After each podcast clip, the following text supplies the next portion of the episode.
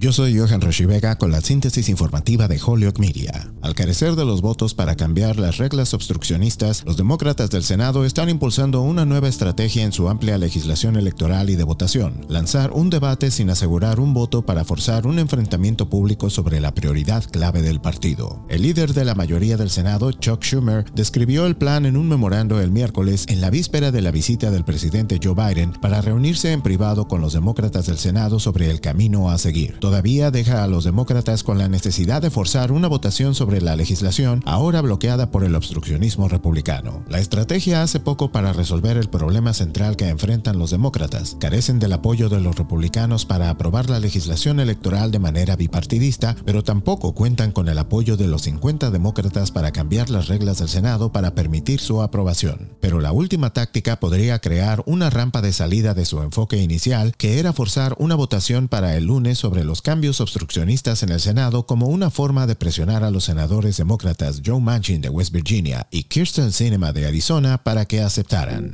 En otras informaciones, el gobernador Charlie Baker defendió la reciente respuesta a COVID-19 de su administración, incluida su resistencia a permitir que las escuelas regresen al aprendizaje virtual durante una audiencia ante los legisladores de Massachusetts el martes. El gobernador republicano dijo que las aulas escolares son el mejor lugar para los estudiantes, incluso cuando los casos de la enfermedad se han disparado en todo el estado, impulsados por la altamente contagiosa variante Omicron. Baker ha sido foco de críticas, incluidas las del sindicato de maestros más grande del estado, por su manejo de la última oleada. Baker también anunció el martes que Massachusetts ordenó 26 millones de pruebas rápidas de antígeno COVID-19 que espera recibir en los próximos tres meses. Yo soy Johan Rashi Vega y esta fue la síntesis informativa de Holyoke Media a través de WHMP.